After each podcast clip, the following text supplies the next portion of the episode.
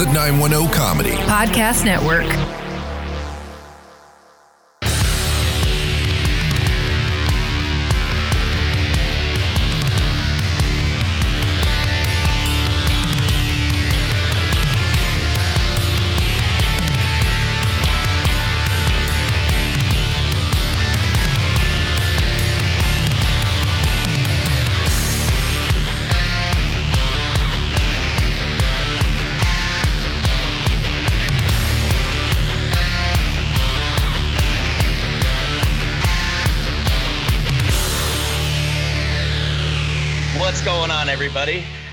And welcome to episode 68 of Hometown Crowd.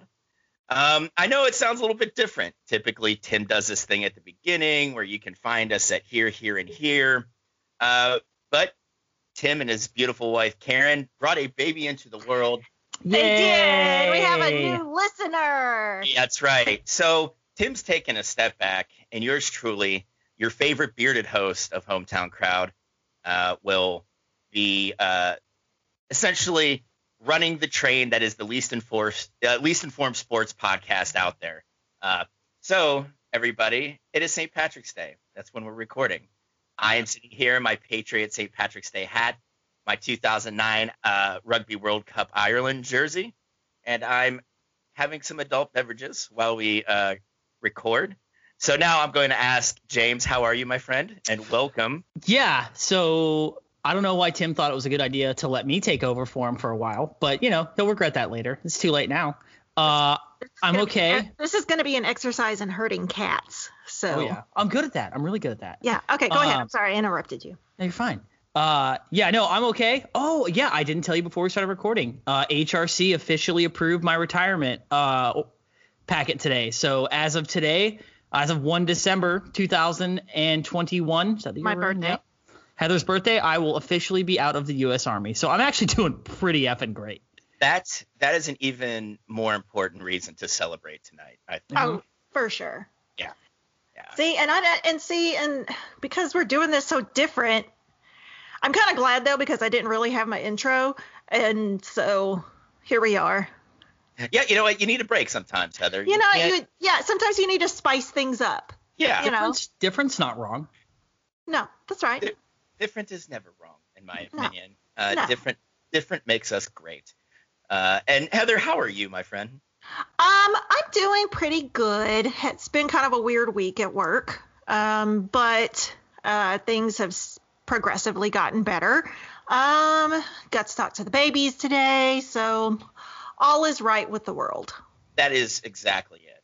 Uh, And it's I'm my not- second favorite holiday. oh, this year. is this is my favorite day. That's why I decided to wear my green. I had a great interview earlier, and I was so excited about it. I just edited it and put it out as the second episode of my history podcast for the week. So that was really cool.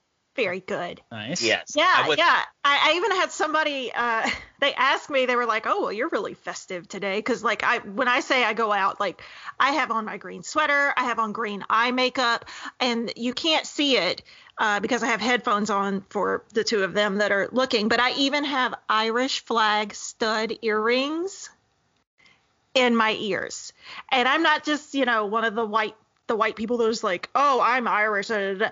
No, I did a 23andMe, and I'm like 60% Irish. So back Well- the fuck off. I am actually Irish. Well, so should not as much as you though, Matt. you, not you much- should you should not do 23andMe, people it turns over your genetic information to the government and they're going to track you You and I did that years ago. All right. It's too late.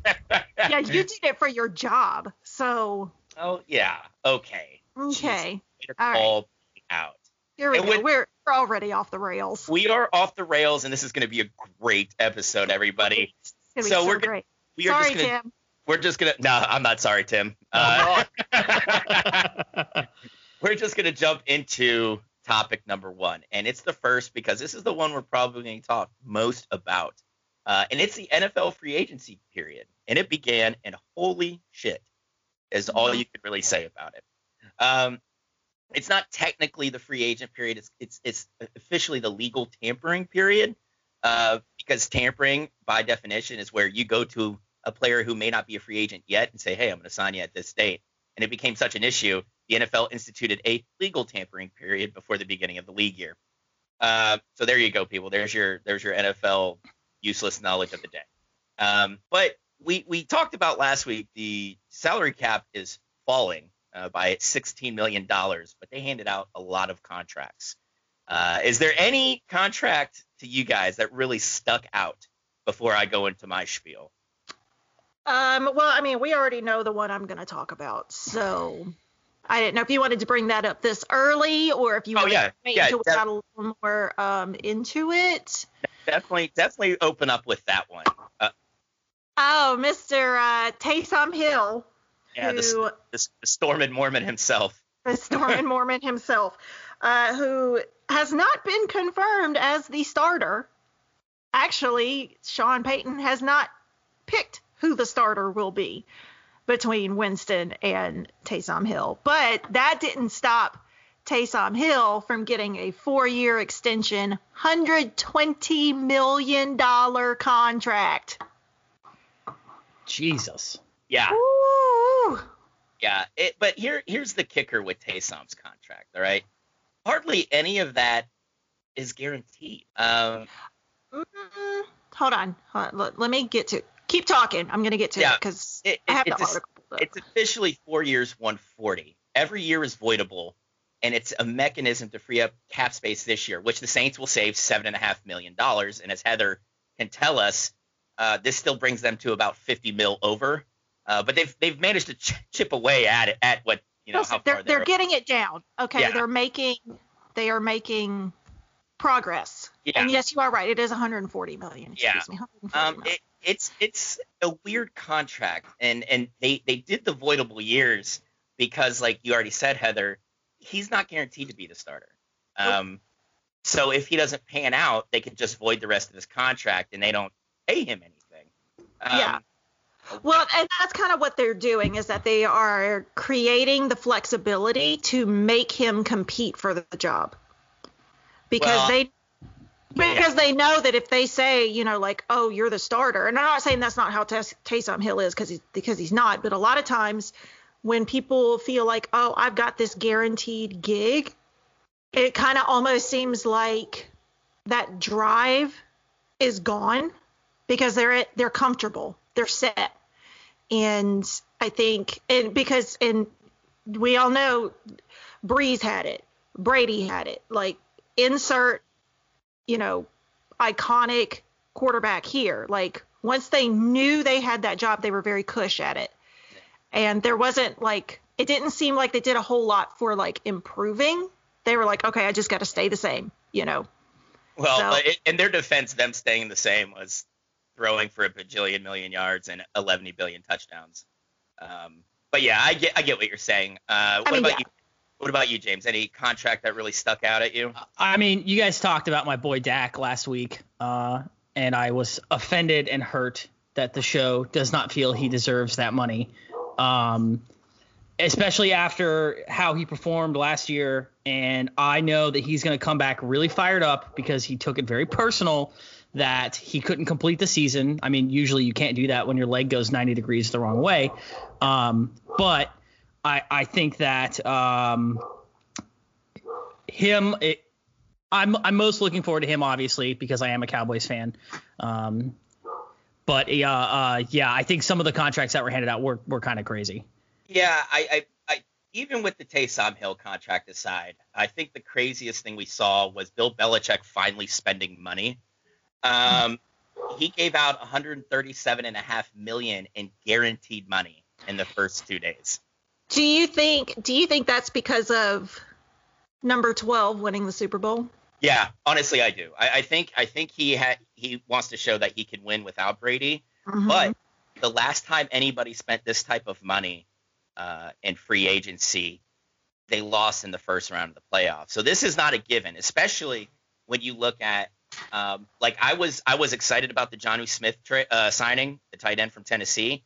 He's Mhm. younger, he blocks well, uh, he's pretty durable. Um, now Hunter Henry, on the other hand, uh, he's missed like 15 games the last three years.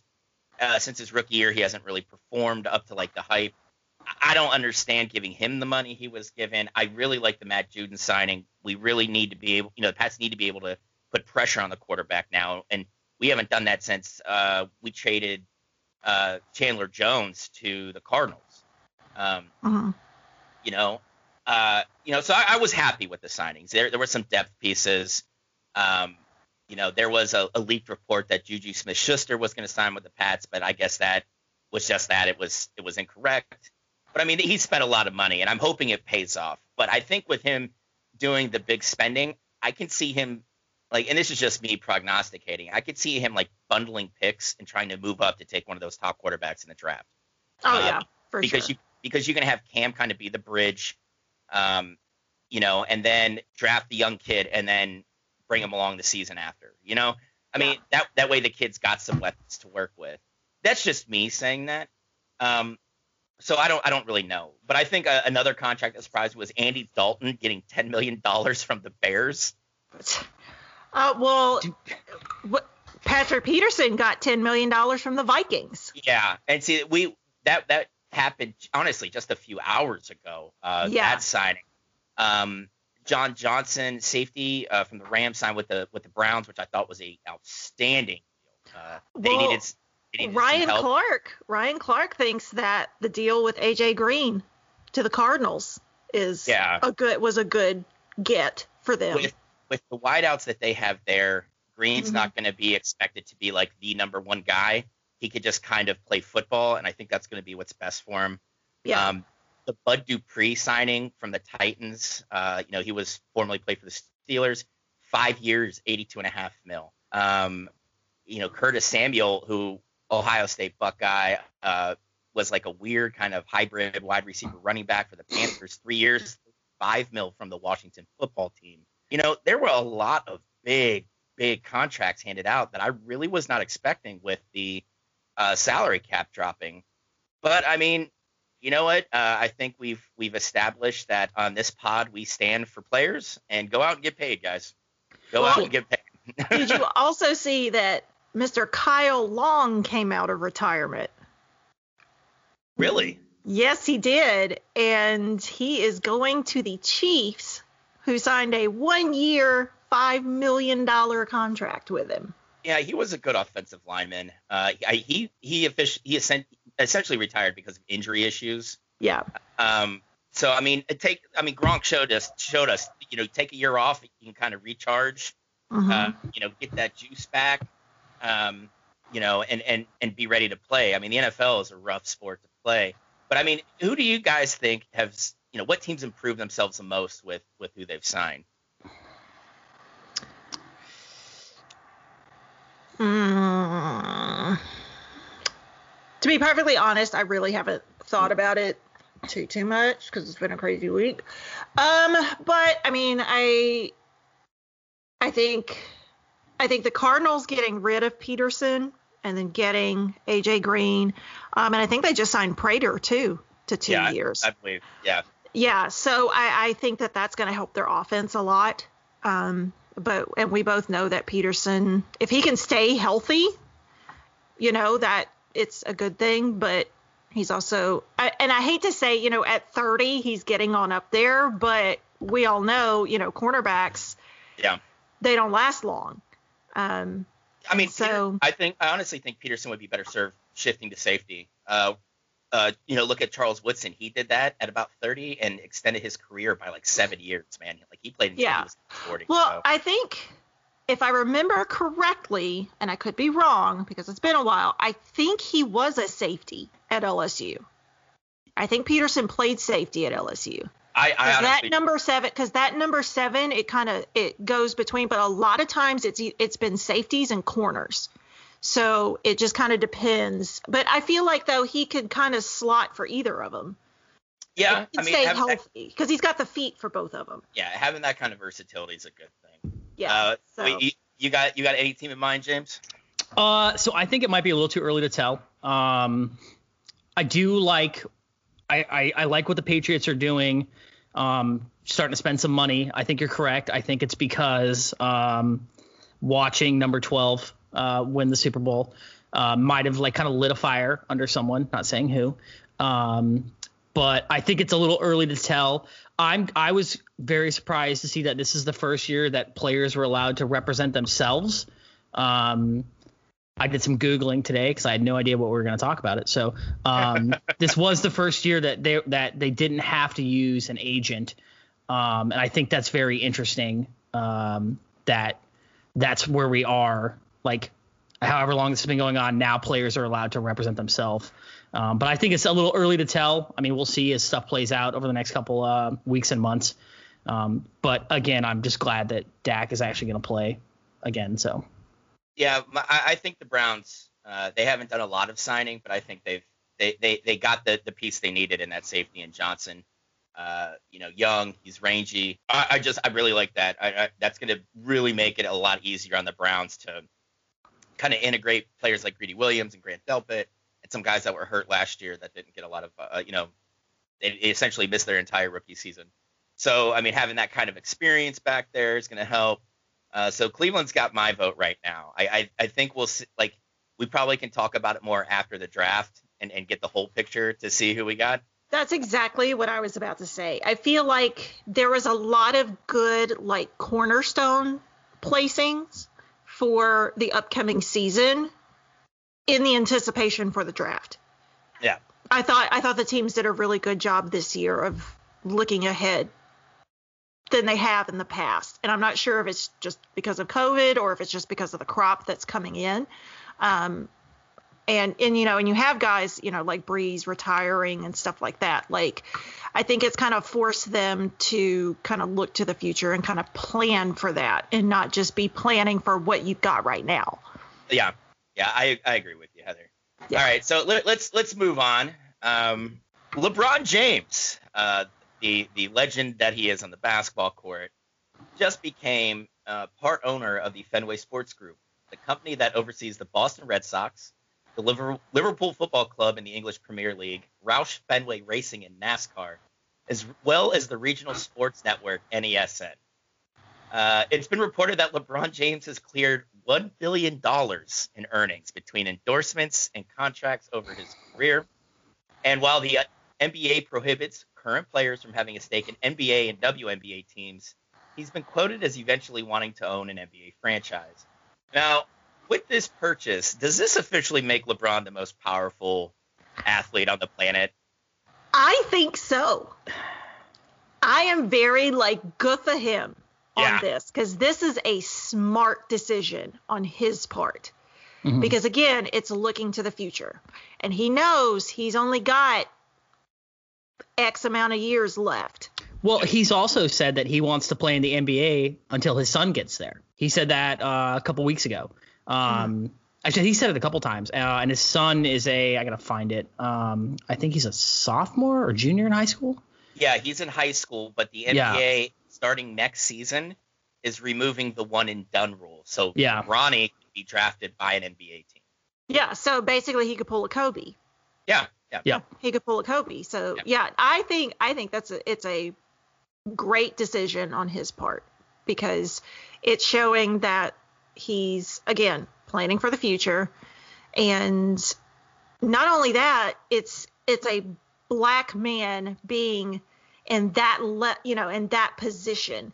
Where whereas you know that's not something that's seen a whole lot. And so I, I definitely think it's kind of a trailblazing move to show like hey you know what people of color you know we can reach to these levels you know and so like i'm i'm excited for it i'm i'm excited for him um i think it's i think it's great for him yes, if memory serves, there's only been two. Uh, uh, Robert Johnson, Bob Johnson brought the NBA basketball back to Charlotte with the Bobcats. Uh, mm-hmm. He was he was the founder of BET. Um, the former CEO of Nintendo owned the Seattle Mariners for quite a while. Um, I don't know about minority ownership because right now this gives LeBron his investment gives him six percent of uh, Fenway Sports Group. Um, but he was a prior. Essentially, he initially invested like six million into Liverpool like three years ago, and now mm-hmm. the team is worth over a billion. So he turned six million into almost forty just with his investment. Yeah. Um, you know, I mean, for me, I don't think you get more powerful than LeBron. Uh, LeBron's the guy that could like tell Adam, uh, you know, Adam Silver, hey, I'm going to be at the office in the morning. We got to sit down and talk, and Adam Silver is going to be there in the office, Mhm. uh, you know, to sit down and talk to LeBron. And uh, I, I think the funniest thing for me is he's, you know, he, he, you always see him on Twitter talking about the Buckeyes. You know, you always see him on Twitter talking about the Browns. But he showed up to an Indians Yankees playoff game, or excuse me, Cleveland Baseball Club uh, Yankees playoff game in a Yankees hat, and now he's part owner of the Red Sox. Um, so I find that a bit serendipitous. Um, Mhm. But yeah, man, I, I just I don't think you get more powerful than LeBron now. Uh, and I think the next question is, how do you think these this this good old boys club of rich white dudes that own these teams, you know, I, I think LeBron is just kind of, you know, he's the first through the door on this. I think there's going to be other players that follow him.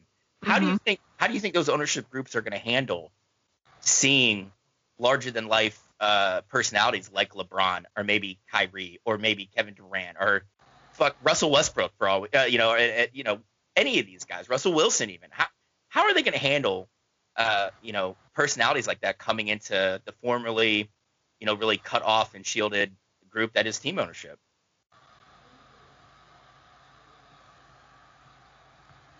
Is James talking? I No. can't tell. Oh, okay. I thought he was saying something. I'm sorry. well James James, James, James muted himself Oh, he muted himself. Okay, must be Oh, yelling. Like There the we go. Okay. Yeah. Okay, Sorry, the dogs are say- barking. I hit mute. Yep. Okay, yeah. I was Um, gonna say I could have sworn I heard him talking. That's Yeah. why I didn't say Uh, anything.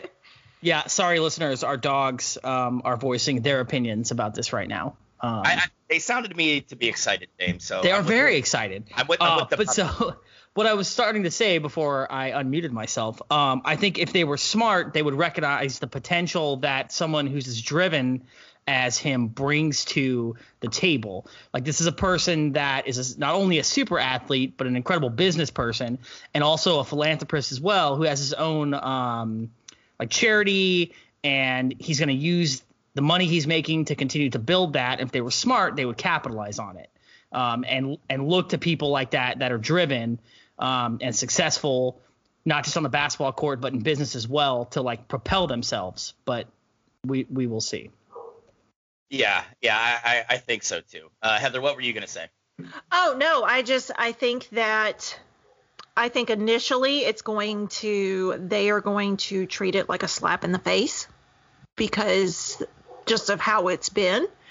Um, but one thing I will say about LeBron, um, and I've seen like it seen it on some of his uh, barbershop sessions that he does.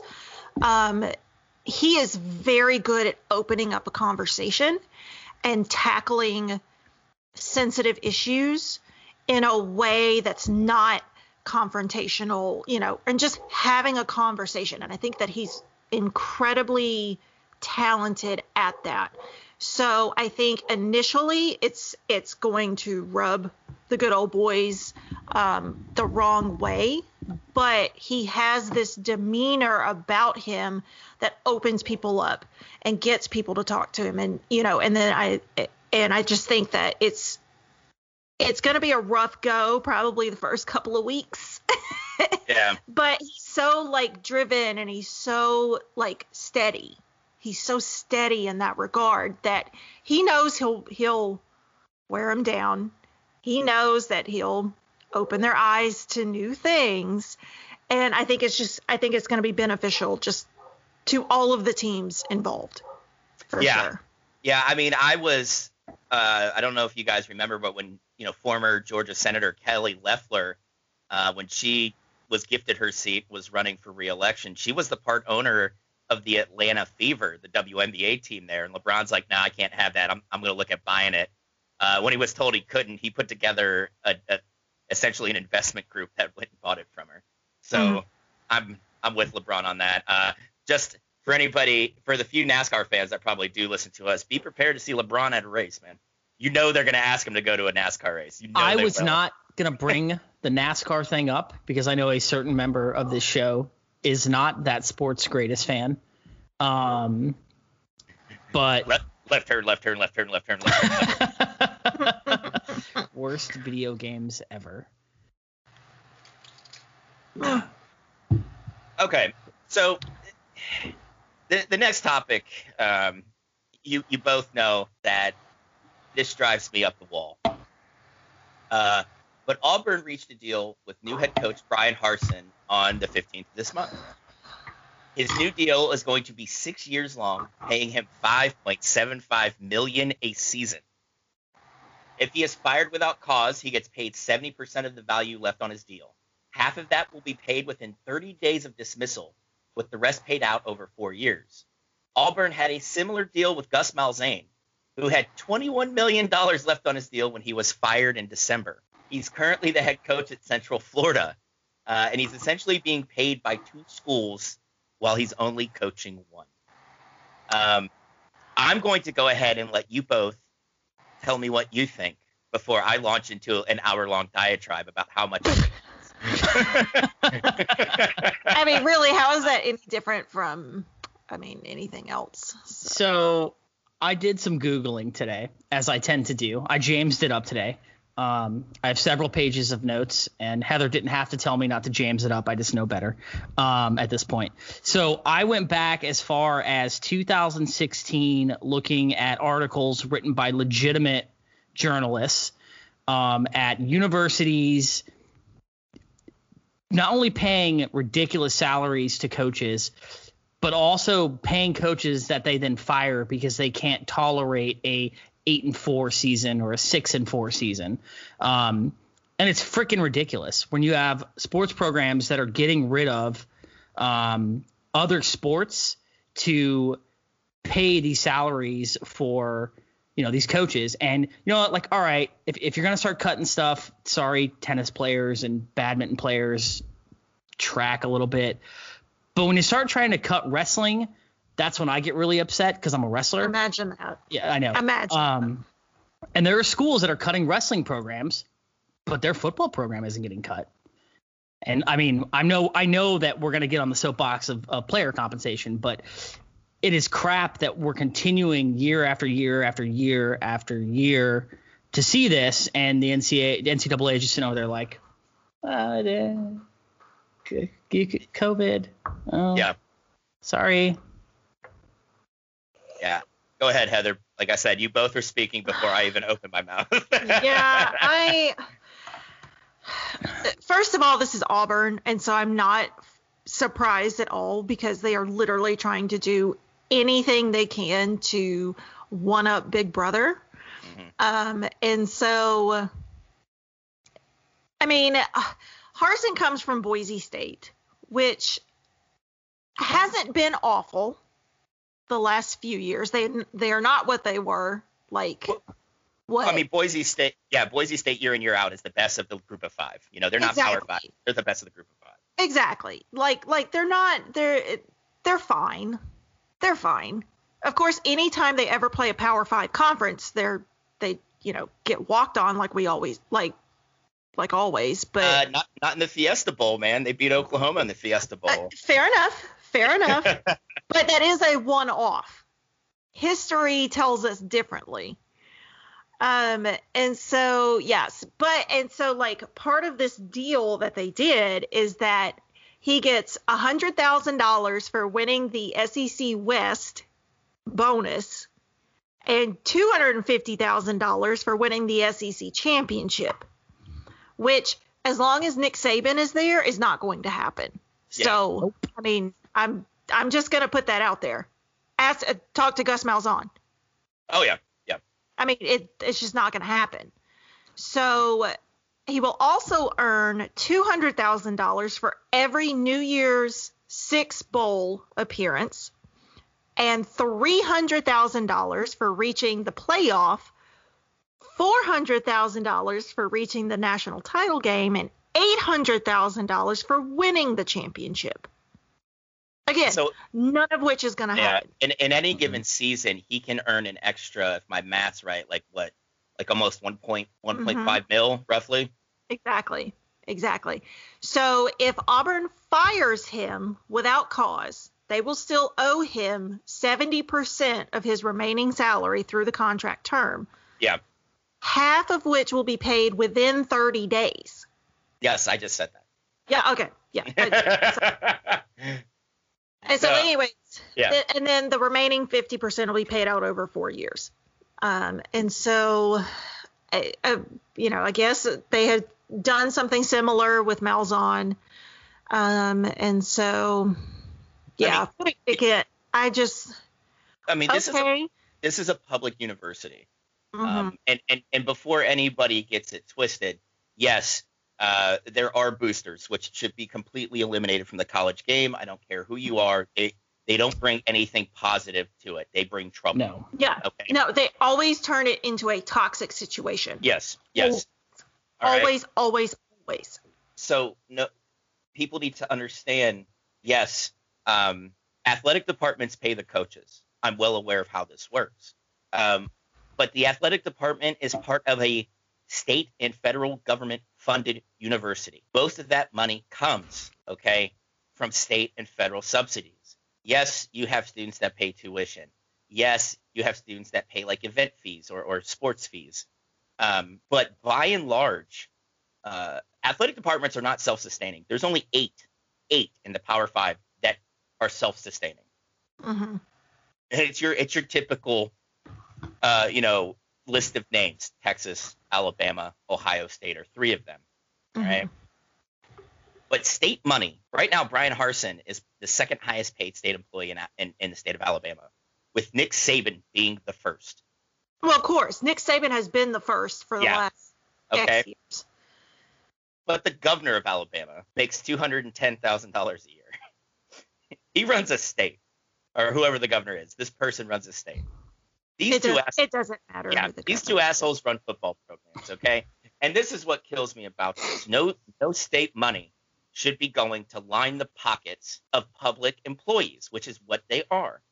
And yes, James, you're absolutely right. We're going to circle this back to player compensation.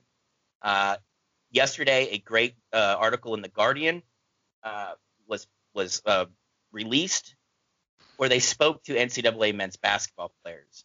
And one particular player who remained anonymous because his team is playing in the tournament said, I'm 19 years old and I have to sign my life away to a bunch of old white men. Um, needless to say, a lot of people got butthurt because he brought up player compensation as well.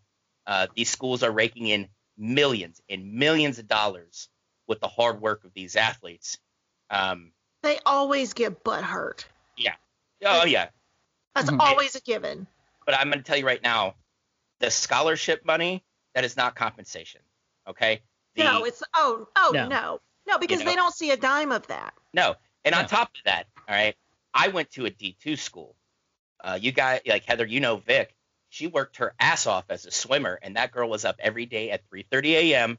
Yep. and did homework until midnight, rest and repeat throughout the entire season. So go ahead and break it down to an hourly basis, and then tell me how that's compensation. okay Mhm. like let's just let's call it what it is. Uh, this is this is exploitation by public by universities many of them public most of them public uh, while they make millions in revenue and and and allowing these athletes to have their scholarship pulled at any time. Um, to it, it just it, it it infuriates me to see and no offense to Bryan Harsin you are listening I doubt it but No, uh, you know, he's you not. but it's okay. You can put it out into the universe. Yeah. You might hear it one day. yeah, you know, he it's gonna be funny. I'm gonna bump into him at like some kind of like sports journalist thing. He's just gonna punch me in the face because That's right. Yeah. Do you remember back, you know, a little while ago, you said this thing on your podcast when you had like 24 listeners? yeah, yeah. Guess I, I guess heard, who was number 24? yeah, I, I heard it, bitch, and he just like lays me out. But like this is this is a whole nother egg to crack at Auburn. Uh, this is a program that has like delusions of grandeur because of a, a once in a lifetime collegiate player in Cam Newton who willed them to a, ti- a national title. But really, they haven't been that good on either side of those Cam Newton years, right? Mhm. and and it's like, dude, you've had good coaches like Malzahn. Okay, he was problematic. Okay, but you literally just paid him eleven million dollars to go away, and then you still have ten more ten more million dollars to pay him over the next four years, while he's got a job at another school. Like one, I'd like to be Gus Malzahn right now. I, I'd rock a sweater vest for whatever he's making at Central Florida and an eleven million dollar check. But like like James said, you're going eight and four. Not a bad season in the SEC West. That's not bad at all, Oh, right? it's not. Mhm. and, and it's and it's like Auburn. You were never that good to begin with. You caught lightning in a bottle for one season. Mm-hmm. You are Yeah. not a you're not a traditional power, uh, you know. And you honestly, Auburn should be thankful they're just not like Tennessee, where they've come, fallen completely off the map, and you know they're the old lady from the "I've fallen and I can't get up" commercials. You know, like Auburn, at least you're still in the conversation. You know, just be happy with that. Yeah. Well, and well, let's talk a little since this is kind of where we are um, about this recent um, hashtag that has come up on Twitter. Uh, Mac, I'm not sure if you've seen it, where it's called it's hashtag not NCAA property Yes, I, I that have. they have done, and it is fantastic. yes. And I think uh, Geo Baker from Rutgers is has has the best one, um, and, and I think it really like accurately sums up like why we get so angry about about this, you know. Um, and he said the NCAA owns my name, image, and likeness. Someone on music scholarship can profit from an album. Someone on academic scholarship can have a tutor service. For people who say an athletic scholarship is enough, anything less than equal rights is never enough. I am Yes. hashtag not NCAA property. And he's absolutely right. Yes, uh, new podcast rule. Well, yet another podcast rule. Geo Baker is a part of the hometown crowd family for that. Uh, that's based as fuck, and I appreciate him. Right? Him Yeah, shirt. but he's not the only one saying it. Isaiah Livers from Michigan is saying it. Jordan Bohannon from Iowa are again same thing. Um, and I know that the NCAA was scheduled to vote on the legislation in January. Um, but that got delayed after a letter from the Justice Department warned that proposed changes could violate antitrust laws. Now the DOJ is backing plaintiffs against the NCAA in a case that'll be heard by the Supreme Court. So it's further complicating the situation for the NCAA. Well, good. I'm glad. I'm glad. Yeah. So finally, Mark Emmett, Emmert, Yeah. is finally getting his feet held to the fire on this. And of course, you know, he's saying that he's frustrated in the delay of the NIL reform and, you know, hoped that the rules would be in place for the start of the next fall semester. But he can say that, but I feel like he's not really ready for that. No, I I think we could all agree that he would drag this out as long as he could without actually like putting the legislation into action. For sure. Yeah. Oh, yeah. I, I don't think Emmert is a guy, uh, the spineless jellyfish that is Mark Emmert. That's how I always refer to him, and that's how I always will. Mhm. Um, would eh, like he's not doing this in good faith, Heather. Like you said, he's got people up his ass about it now, so he's finally like, oh gosh, if I have to, uh, yeah, you know, exactly. he's the NCAA is not doing this out of any type of you know magnanimity, right? They're not doing it because they give a shit about these players, these athletes. You know, they're doing it because they don't want to catch hell from DOJ. That's Mhm. all it is. Yep. Um, you know, it's and honestly, it's it's fucking gross. It, it, it makes me very frustrated. It makes me very angry. And listeners, I'm sorry, all 24 of you. I'm sorry that you have to listen to me say this whenever shit like this pops up. But I'm going to continue to say it until it actually changes. hmm All right. Now we're gonna keep this one short because I know none of us really care. No. Uh. No. Actually, I think I think Mac, this is going to be all you, bud. oh no, I'm not even gonna say much about it. But March Madness is beginning. Yay! oh, The, sorry. yeah, the, o- Yay. the only thing I'm looking forward to is Ohio State's in it as a number two seed. Uh, I will watch them. I might watch a few more games, but outside I of the don't- Buckeyes, I don't give a shit. College I don't, I don't even I don't even know who's in it, so college college basketball bores me to tears. It- I don't. And James and I actually had this conversation of, uh, I think we had it last week, and I just said like I have tried to get into it and I've tried to watch it, and I just can't. well, Heather, you and I both lived down here for quite a while in North Carolina. Mhm. Like that's that's part of the culture is college basketball. Oh yeah. Oh, it's Um, it's fever pitch. Yeah, and the thing is, it's like you guys can't play college football for shit, and that's what But Heather and I what everybody says. Yeah. Everybody. UNC, Duke, NC State. Oh, wait till it's basketball season. Wait till Yeah. it's basketball season. Yeah. That's what And- you and that- always hear every single year.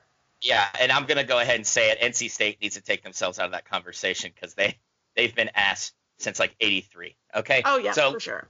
let's just let's just be blunt and honest. Uh, I mean, let's face it. This is not the Tim. Let's be diplomatic to our our fan show. This Well, is the wait. Mac James and Heather show where we're just gonna be mean. You're just gonna be mean to everybody. Do the Chanticleers have a basketball team? they do, but they did not make the tourney this year. Okay, then fuck it. I'm out. so Yeah. then we don't care. yeah, I'm Yeah. out. Uh, It doesn't. tell It doesn't involve us. No. I'm going to tell you right now, James, when the College World Series starts, that's where we need to start going full Chanticleer again, because Uh, they've got they've got an amazing, amazing baseball team. See, and so does I'm there. Though. That's the problem. It's okay, Heather. We could you could split yourself right down the middle, teal on one side, purple and gold on the other. Bob Oh, Drill. teal and purple do go good together, so we could probably do that. There we go. See, I'm a problem solver, guys. you are. You really are. Mhm. you're is just. why You're a, you're a am- man with a plan, and I like Right. it. Yeah, yeah, that's what I am. Uh, yeah, the, the only plan I had was drawing up this script and then just shooting from the hip like I always do. Okay. That's about where Now, we are. Okay, I- well, this is where it's going to turn into uh, Mac and James on this. Yay, one. I know things. Now, Heather, you know some people on this one. So I- Um, some people, but a lot of it is I know through James.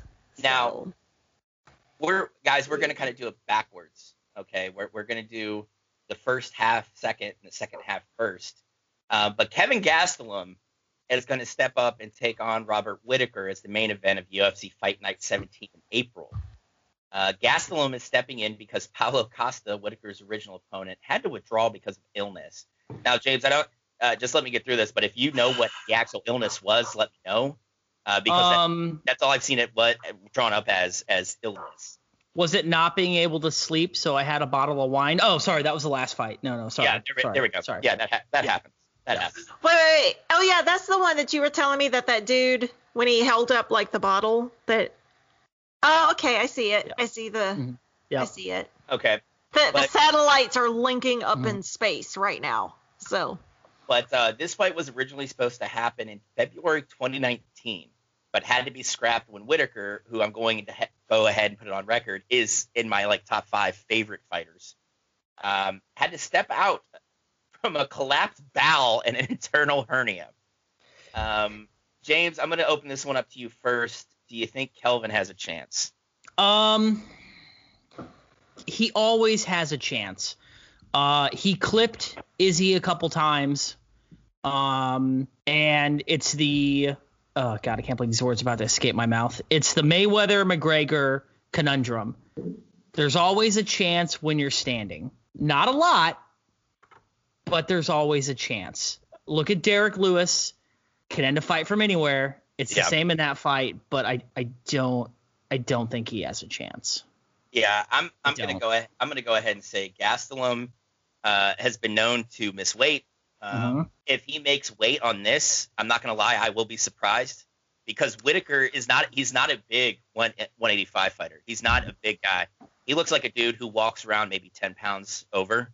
Uh, so his fight camps aren't that rigorous. It, by rigorous, I mean as far as like uh, sweating the weight off. Um, but Whitaker's tough as nails, man, and Yes. on his feet.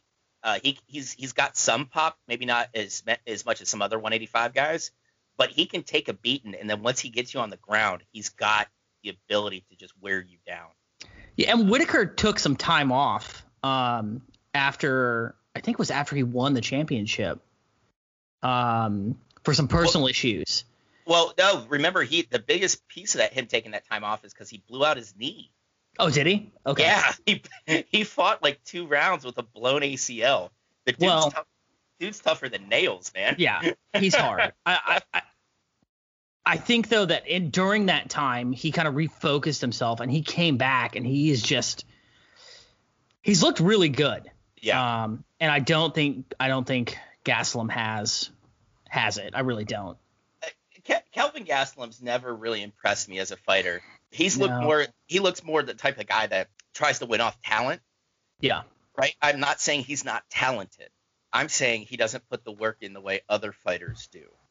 Um, you know, and I think that shows in him missing weight as often as he did. Um, Well, Yeah. he there is no excuse for missing weight. It's one of my biggest pet peeves, especially in the UFC, where they will literally pay for you to have a nutritionist.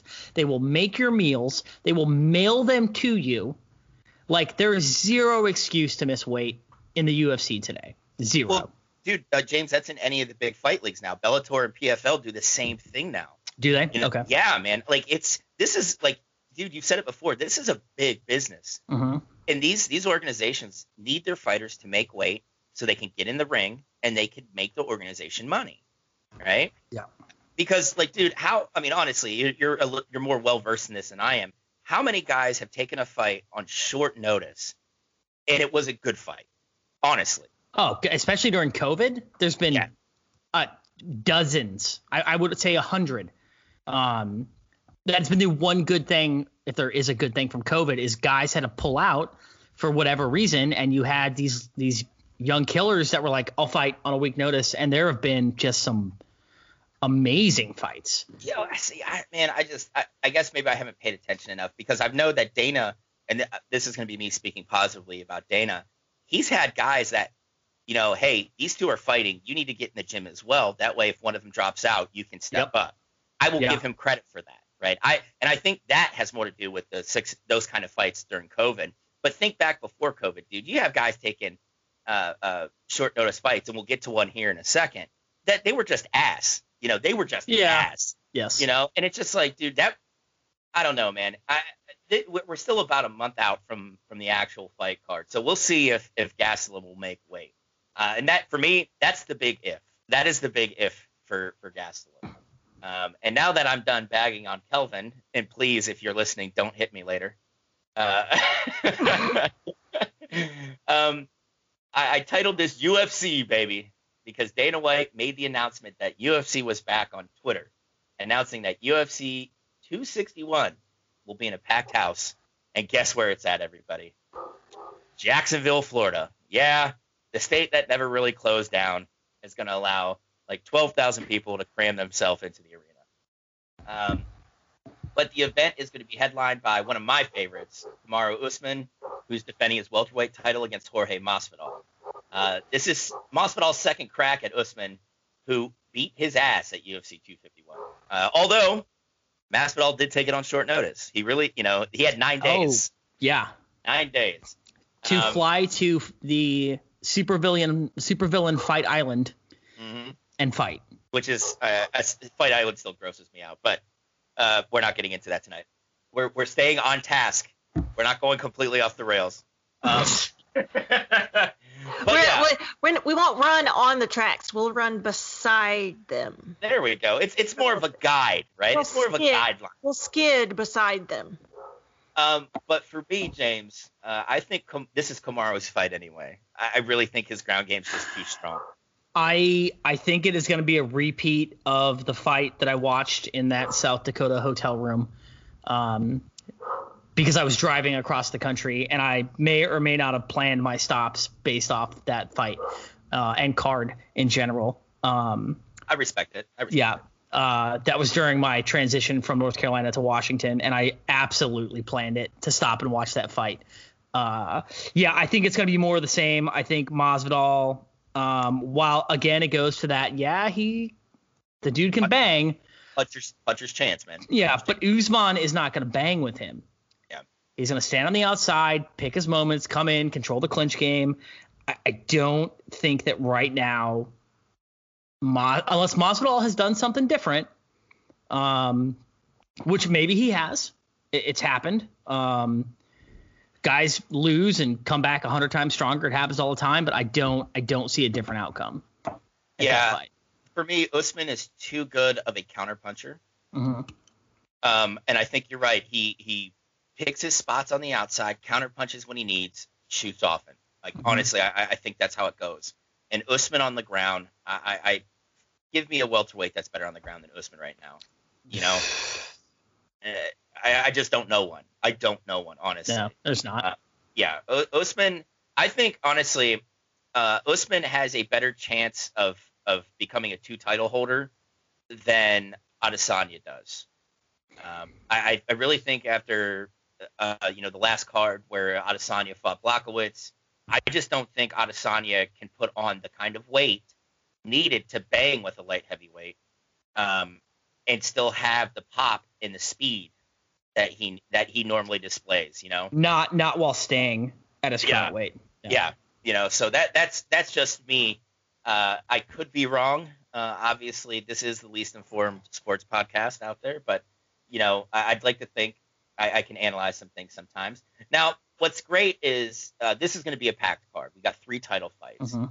Uh, and what's really cool about this is the next two title fights are all in the women's side of the bracket. Uh, Just take my money. yes, yes, especially with the, these two fights. Mhm. Uh, we've got women's flyweight champ Valentina Shevchenko, who is one of my favorites, one of my favorites, who is going to be defending against Jessica Andrade. Um, I really like Shevchenko. I don't know. What about you guys? I think that Andrade is too strong for her. Um, if if she can get in the clinch, try to pull her down, it's her fight. If she doesn't close and if she lets uh, Shevchenko stay on the outside and pick her apart, there that this is a it's weird that it's kind of like a um, throwback striker grappler match, um, Yeah. which you don't see a lot. But I, I think that the key would be for her to close, um, use the clinch in the cage to bang Shevchenko up, try to get it down. Because if she tries to stand and bang with her, she's going to get head kicked into oblivion. Yeah, I for me, I, it, it's going to come down to pace with Shevchenko. hmm No, I don't. There's not a lot of fighters that could push pace the way Shevchenko does. Mm-mm. Um, I mean, I, I'd say her pace is frenetic. Might be the only way to to really describe her, um, because she's just like all out the entire time, and it's she's able like maybe she's not connecting with a lot of her punches, uh, but she's able to wear other fighters down just by like gassing them by the, Yeah. the second or third round in championship fights. Um, I, I'm a Shevchenko stan, man. Like I, I, I I, I love how she fights, but I think you're right. If if Andrade gets her on the ground and can maintain that, she's got a shot, you know. Uh, but I, I really think with Shevchenko defending, uh, if she sticks to her game um, and manages to stay out of the clutches of Andrade, then she's, Mhm. you know, I, I think she's going to be, uh, you know, that's that's a recipe for a win there. Um, and now this is my favorite fight on the entire. Yes. Yes, it is. All Me as well. Yeah, Zhang Weili, who uh, is the women's strawweight champ, will be defending against uh, Rose Namajunas, uh, who one I love both fighters. I love them both. Uh, but man, Zhang is something else, dude. She she really is, man. Do we want to talk about what she did to uh oh god, I always jack her name up. Um uh Joanna Jadresic. Jezra, yeah, to her face. Yeah, Um cuz it it it I felt like I should have called the police. yeah, dude. She looked Um, like she looked like the speed bag in a boxing gym, dude. By the end Days of the fight. there was a photo of her days later after the fight where people were like, "Why is she doing blackface?" Like, and I'm not trying to be a smartass. Like her face looked like she had colored it. That's how fucked up she was days later. yeah, um, and she had she had that uh, hematoma in her forehead, which means Oh God, yeah, looked like You a water balloon. Yeah. yeah. But do not count out my girl Thug Rose. All right. Yeah. She is as tough, if not tougher, than Joanna, and can bang. I mean, she is with a world class kickboxer, Pat Barry. Um, I don't know who to pick in that fight. I really don't. I'm kind of Yeah. split on it. dude, for me, it's whether Rose comes in ready to fight. Uh, this is a woman who's been at the very top, and she's also been very vocal about her struggles staying excited about fighting. Yeah. Um, and I can understand that. Fighting's a grind, dude. Like you're Yeah. a wrestler, I boxed, cutting weight constantly. You know, constantly being in fight camps, being away from your family. You know, like essentially doing nothing but running, hitting the mats, hitting the bags, and sparring. Like it could be a grind. Um, you know, but like you said, dude, Thug Rose is a tough fighter. Like Yeah. tough. But I'm gonna be honest with you, man. Like I was an early Invicta fan, All right? Mhm. I I love Invicta. I love these women that are stepping up and like changing the face of MMA. But, but bro, man, Zhang Weili, holy shit. There isn't anything she does not do well. Like all around, she just does everything so well. Uh, Rose is gonna have to fight like her best, like the way she did against Joanna the first fight. Yes. Yep. Right? She it has to be that perfect Yeah. for her to have a good shot against uh, Jang Li. Um, no, I, I just I, I think that I'm I think about this card. Rose Rose has knockout power that Zhang doesn't. Um, I think that I, I think that's going to be a fight at the end of it where I'm like, well, that was worth it. Um, Yeah.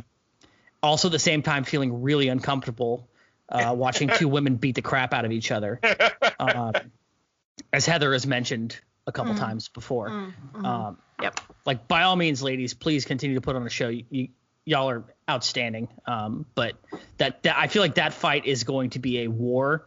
Um, and I'm I'm split on it right now. Yeah. I mean, you should. It, I think this is going to be a great card.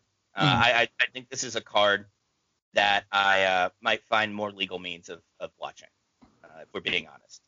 Uh, you know, but I mean, I, I like I'm going to go ahead and say it. I appreciate these women because you know you got to think. What was it, eight years ago, James, where Dana White's like, dude, I will never have women fight in the UFC, or Yeah. maybe it was maybe it was longer, you know, whatever whatever Yeah. the case was, right? Um, actually, I think it might have been eight or nine years ago because that was right as uh, UFC bought Strikeforce. Um, Yes. Yep. right? Um, you know, but these, these women have have went out and shown that they are people that can drive pay-per-view cards. They can get eyeballs on televisions for the ESPN fights. They, they could do it all. So, uh, you know, I, I appreciate, honestly, I appreciate all these MMA fighters for keeping me entertained.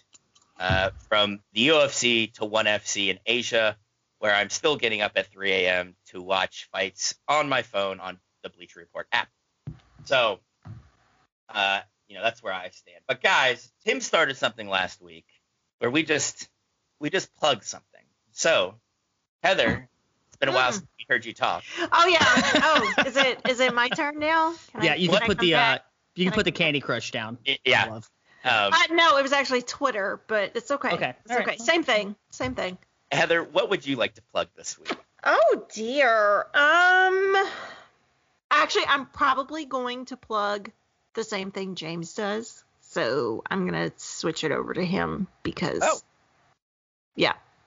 All right, James, go ahead. Uh, Oh, if you mess this up, Heather's going to push Thoroughly disappointed. So I might not plug the same thing as her. Uh, Um, well then we can always come back. That's Yeah. true. No, I probably am. Uh, so this week, uh, yesterday, um, which was uh, March 16th, which if you're not familiar is 316 Day, which is Stone Cold Steve Austin Day. Uh, I was on the bench the Benchwarmers podcast had me on to do a wrestling show.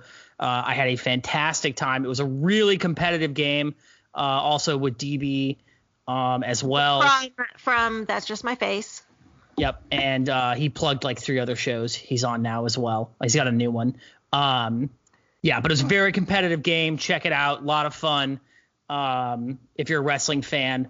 Uh, also gonna. Oh wait, I don't have to plug Hometown Crowd because I'm on Hometown Crowd right now. Yeah, Sorry. you don't have to plug it. Um, no, I don't. Uh, want to plug also if you're a wrestling fan, uh, the network is going away. It's going to Peacock. Um, and uh, starting this weekend, Fastlane will be on Peacock. Um, it's actually going to be cheaper to get the network through Peacock than it was before. So check it out. Get into wrestling. It's fun uh, because Tim has let me be on the show. I'm going to talk about it more and more and more. Um, just on the side.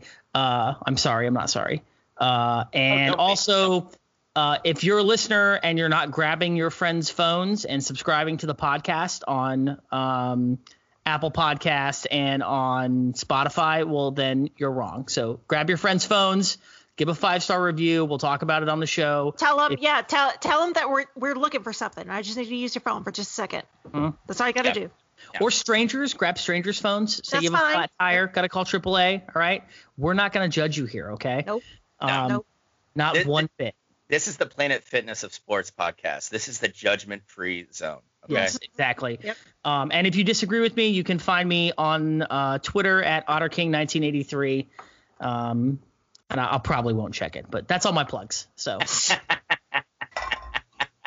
All right, Heather, go ahead. What are you plugging? Um, so yeah, so I'll I'll say that. Um, I will actually also plug a podcast that I was on that I actually helped start uh, and had to leave kind of when my life went sideways. Um, it is a podcast about spooky things and true crime, um, and it is called uh, Three Spooked Girls and uh, it's it's a girl. One of the girls is from Alaska, is a really good friend of mine, and then the other host is actually her best friend. Um, and they have really like it has blown up. They have got they've got merch and they have been listed in some of the like some of the like best true crime spoopy type podcast lists. So uh, three spook girls, you can find them on there.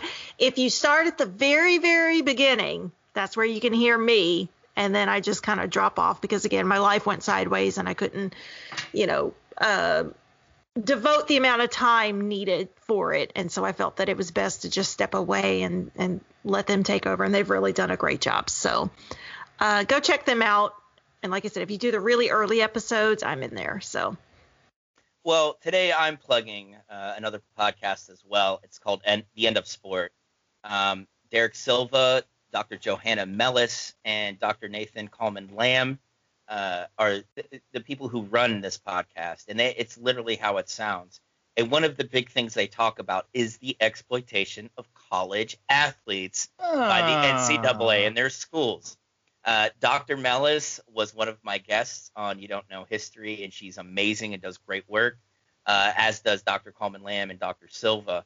Um, if if you actually give a shit about uh, collegiate athletes and what they deal with, uh, this is a good podcast to learn the how behind their exploitation. Not just listening to me rant and be angry. These three take a very measured look at the how uh, and and the why they're able to do it. So I highly recommend uh, the End of Sport. It's a great podcast, um, and you should be listening to it. Uh, with that being said, all right, we're gonna wrap up the first episode of the Matt Heather James show. Mm-hmm. Uh, Sans, Sans Tim, we do miss you, but yes. you're you're busy being a daddy, and that's the most important thing. And good for you. Exactly. Uh, but you know, I'm going to give a little spiel. You know, you can find Hometown Crowd on Twitter. Um, our, our big footprint is on Facebook still, uh, where you can mm-hmm. find us at the facebook.com backslash hometown crowd uh, Facebook group. Um, we are part of the 910 Comedy Podcast group, which includes podcasts like Marital Tiffs, uh, That's Just My Face, Dead Girls Talking. I think I'm missing one. Etc. Etc. Yes, DB is a very busy man. He so, is. He's a man of a thousand hats. Yes. So definitely go out there, give those other podcasts a listen. And everybody, thank you for bearing with us for this first uh, episode of Tim's Timeout as he does daddy stuff. And we will see you next. Be safe. Keep wearing your mask. I know things are opening up, but keep wearing your mask. Get your vaccine if you can. Definitely do that. And uh, yeah. Steal your friends' phones steal your friends' phones. Okay, we love you. Bye. Bye. Steal this phone.